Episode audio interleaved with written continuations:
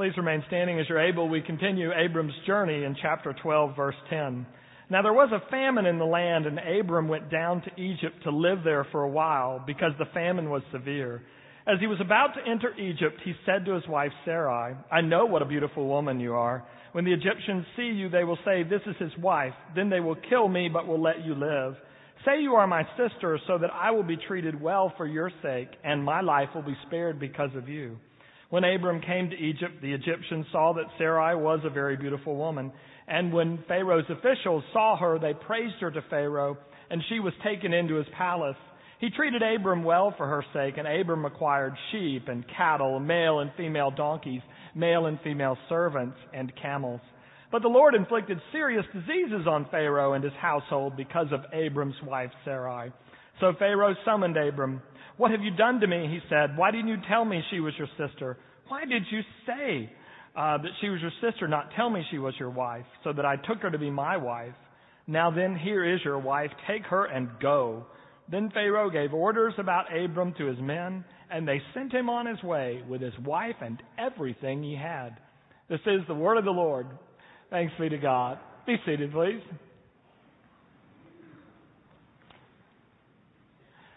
I thought Scott Hare hit it right on the head last week when I asked him if he thought journey was an appropriate metaphor for the life of faith. You may remember his response. He said, journey is the metaphor for the life of faith. And it would be hard to disagree with him biblically. Most every character in the Bible of significance, from Abram all the way to the Apostle Paul, find themselves on a journey, usually from the known to the unknown. We are a people on a journey. Jesus seemed to cement this when he tried to comfort his disciples in the 14th chapter of John, and he told them, I am the way. I'm the path. I am the journey, is what he was saying to them. So I'd like to talk with you a little bit about journey today, because we're going to be talking about journey during Lent. So as part of a truth in advertising, I'm going to tell you what journey really looks like and tell you the truth about it today. The first part of the truth I would tell you is this that a biblical journey and our own faith journeys will rarely be straight. They'll rarely be straight. This is a MapQuest uh, taking me to a meeting a few weeks ago, and they found the straightest line possible for me to get to, from where I was to Luke 1604. But that's not how the people of God got from Egypt in the Exodus all the way to the Promised Land, the Holy Land. Their map would have looked something like this a bunch of circles if you turn in your Bible and find the route of the Exodus, it was anything but a straight line. Rarely will our paths in the faith journey be straight.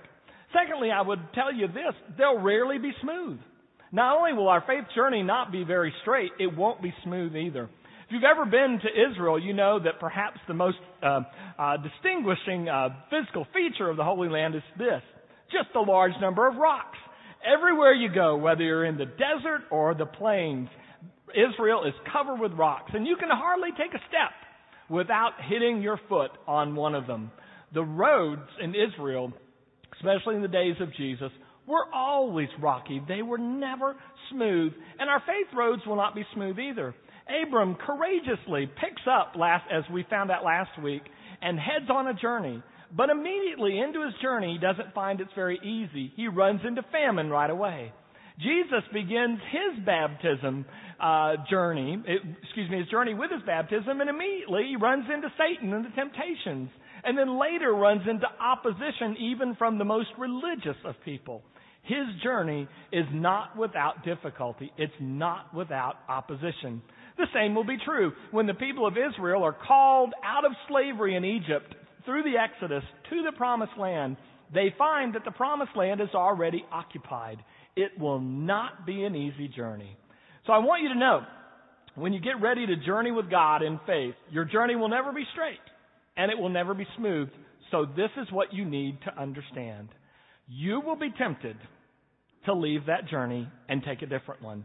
You will be lift, you will be tempted to get off the unknown path that God has had you on and take a shortcut or a detour that makes more sense to you. This is graphically illustrated every day in Israel. Uh, when you see shepherds out with their sheep in, in the mountainous uh, desert area, uh, you'll see that, that they'll be up in the mountains and they'll be within 15, 20, 25 feet or so, uh, most of the sheep staying pretty close to the shepherd. And then you'll look 50 yards below and you'll find the goats. One thing that's distinguishing about the goats in uh, Israel is the goats always know a better way than the shepherd. So they rarely go where the shepherd leads. They go and meander on their own path. And then if they're lucky enough, they'll hook back up with their shepherd. And that's a picture of the people in the Bible. God has them on a path, says, I'm your shepherd. But they look at that path and it looks difficult. And it doesn't always make sense. So the goats say to themselves, I know a better way. There's a shortcut here. We can get what we want. We can figure it out. And off the goats go. It's why in Matthew 25, Jesus talks about in the end of time, the sheep and the goats are going to be separated. Trust me, it won't be hard to tell the difference between a sheep and a goat because they won't need to be separated. The goats are already going to be separated. They're already going to be going their own direction. And you'll be tempted to do that. We're all tempted when the faith journey isn't very straight and when it's not very smooth. And what I'd like to do this morning is just use Egypt as a metaphor for the temptation to find an easier and a better known route. Because this is what happens. Abraham starts to get hungry. There's famine in the land, and so rather than stay where God is moving him, he says, I'll go to Egypt. There's food there, and he takes his wife and his possessions and he heads to Egypt. It's interesting in the scripture how often Egypt turns out as a good alternative, or seemingly good alternative, what God has in mind. A few chapters later, in chapter 16, Abram and his wife Sarai are waiting for this promised baby because Abram's supposed to be a father of many nations. Baby doesn't come. So Abram does what is ethically right and legally right and uh, in his day, and that is he takes this Egyptian slave girl that I guess he picked up when he was in Egypt, Hagar, and says, I'll make her my wife. We won't have to wait any longer for a child. We'll have a child this way. It was another route. It was a known route. It was a route that made sense, and so he took it. When the people escaped from Egypt in the Exodus, immediately God leads them smack to the Red Sea, and they have the Red Sea in front of them, and they've got the Pharaoh's soldiers behind them. And what they do is they say, let's go back to Egypt. In Genesis, uh, excuse me, in Exodus uh, 16, after they've left the Red Sea, they get a little bit hungry and they immediately say, let's go back to Egypt. We know what's there. In uh, Exodus 17, they get thirsty and they say, let's go back to Egypt. There's water there. In Numbers, the 14th chapter, they're just on the verge of the promised land for which they've been waiting 450 plus years. And they're, they're just about there. So they send spies. And the spies say, wow, it's a great country flowing with milk and honey, which just means you can raise cattle and sheep, but you could also farm. Uh, you could do both. And, but the problem, said the spies, is they're fortified cities. There are enemies there. And so the people's response in Numbers 14 is, let's dump Moses, let's get a new committee together, and let them lead us back to Egypt. Egypt always represents, it seems to me in the scripture, the alternative to the difficult, unknown path that God puts God's people on. So I wanted to say just a few things about Egypt because we'll all run into Egypt in our life. The first thing you need to know about Egypt is Egypt always looks good. So Abram's hungry. Any place other than where there's famine looks good to him, so Egypt looks good to him. The alternative route that you've selected will always look better than the route that God has you on at the time. Second thing is, not only does it look good, but usually Egypt is a known commodity. It's not strange or unfamiliar. Now, granted, Abram had never been to Egypt uh, before this, but believe me, Egypt was the most famous power in, in, in the ancient world, uh, the greatest civilization uh, to date at that point. So even if you'd never been to Egypt, you knew about Egypt. We see people all the time wanting to cross into the United States who have never been here, but they know here. They know this must be a place of jobs. They know this must be a good place for their family. They haven't been here, but they know it. Like Egypt was known to Abram. So he went for the known answer. Edward de Bono does a lot of work on uh, creative thinking and uh, innovation. And he says that researchers have known this, that often seriously ill patients will take a known cure from a doctor uh, that's been tried out before and has some degree of success versus a designer cure that's new, hasn't come before, and promises better results. They will take the known lesser cure over the unknown, perhaps greater cure. We tend to prefer the known over the unknown. And you see this in people's lives. People uh, end up incarcerated and, and they learn to live with, in life within jail or prison. And what do they do when they get out? It's unknown to them. They'll immediately commit a crime, go back in where life is known. People are in difficult uh, or even abusive relationships. They know they might be better out, but, but out there is unknown. And this relationship is known. After the early service, a woman gave me a quote that said something like this a familiar pain is always preferred to an unknown but newfound joy. And that's pretty much the way we operate in life. We, we go for the known. We, and we take the known route, but God seems to want to take us on the unknown route. One last characteristic about these detours, about these shortcuts, you can always justify them. You can always reason in your mind at the time, while this is a good move to get off this unknown, difficult path for another path that you could walk or take. Abram can say to himself, I'm supposed to be the father of many nations. Now, how will that happen if I starve to death? Makes sense. I ought to go where the food is, whether God tells me to go there or not. Now, in all honesty, I need to tell you that 50% of scholars disagree with me. 50% of scholars say that Abram is supposed to be in Egypt and that's where God led him. So you need to just kind of keep that in the back of your mind, but I think that makes my point that it's perfectly justifiable to get off the route that God's got you on to go toward another route that you can justify. And it seems to me what's not justifiable anyway is giving away your wife as your sister once you get there, but another story we'll get to in a moment. But preferring the known, preferring the good, we justify why it makes sense. Jesus saw this all the time in religious people. One day he was speaking to them in Matthew and he said this. He said, You know, you have a fine way of justifying yourselves.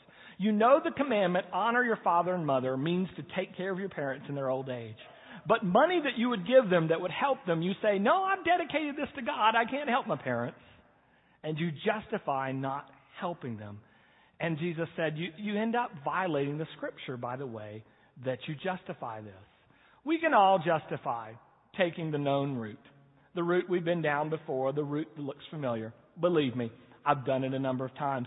Thought about one time I did it in particular, and uh, and and I could see the difference that it made.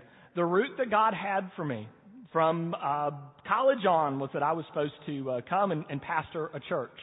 So I went to college and then went off to a seminary at Duke, and, and I enjoyed it. The classes were okay, but they were they were manageable. I could do this. I, I, I knew how to do the school routine. But more than that were the relationships I made. I had lots of uh, good friends. I enjoyed going to the basketball team. We were pretty successful at, at that time. And, and, and I was really, my senior year seminary on a roll. I had won the seminary tennis tournament and the ping pong tournament. I mean, it doesn't get much better than that. And, and, and so I'm thinking, you know, this school works. I probably need to do more schooling. And it looked, it looked good. So I applied to another school. They offered me full tuition. It was a reputable school. So that worked. That worked. Rather than go back and face this unknown world of church, I could stay in the known world of academia. Seemed to work. Looked good. It was a reputable institution.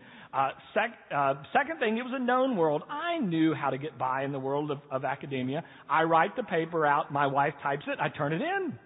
Piece of cake. I know how to do that. I, I can function in that environment. And so I went. And so I went. But I wasn't supposed to be there. I wasn't supposed to be there. I justified it. I said, well, you know, what, what congregation wouldn't want a pastor with more education? It just made sense to me. Uh, but it wasn't a call. And I got there, and and what happened to Abram in some ways happened to me. First, I really began to compromise myself. Abram compromised his own integrity by uh, giving away his wife as his sister. I didn't do anything that drastic, but I began to think, I started compromising by saying, gee, you know, maybe I'm not even supposed to be a pastor anyway. And maybe I'm supposed to be doing something else as I got further away uh, from church. Second thing is Abram risked his family uh, in, in, this, in this move getting off the path. I, did the same thing. I, I picked up my family, which was a wife and two cats, and, and, we, and we moved. Now, fortunately, Pam found a wonderful place at Vanderbilt Hospital. and, and loved it and loved what was going on there and what she was learning and what she was able to do. But it wasn't right for me. And so in the long run, when I left, I had to pull her out of an environment with which she had finally gotten comfortable. And my family. Just as Abram's family paid. When you get off the path, it's not just about you, it's about everybody with you and everyone who trusts you. But I got off the unknown path. But I got to tell you what happened. I realized pretty soon that it wasn't for me. You know how some people have hours of postgraduate work? I had minutes. I mean, I wasn't there long, and I figured out this wasn't this wasn't for me. And uh, so, uh, unfortunately, when I quit school, I lost my school study job, and so I'm there. I'm just unemployed, doing nothing, wondering what I'm supposed to do. Um, a friend of mine finds out, and he lets some other people know, and, and soon I get a phone call from um, a, a district superintendent, which is above a pastor in the Methodist system. And he said, You know, a most amazing thing happened a couple months ago. Pastor just up and left this church, and we don't have anybody to take over that church. I don't suppose you'd be interested in leaving school and coming and taking that church. well, I've already left school. Uh, that wasn't hard. So I did. So I did. And God had a place for me. Abram got in over his head. But God came in, intervened, and Abram ends up leaving with more wealth than he came into Egypt with. He not only has food, he's got all sorts of stuff to go with it. God can come in even when we get off the path and make something good of it. And I think this is what I learned. We all get off the path from time to time. But sometimes when we get off that path, we think, oh, I, I, I've ruined it. I've messed it up. I can never get back on that path again. And that's not the truth at all. The truth, I, sim- I think, is simply this God says, if you'll take one step back toward the unknown path that I have for you, if you'll take one step toward trust in me, I'll take care of the rest. God did it for me. God did it for Abraham. God will do it for you.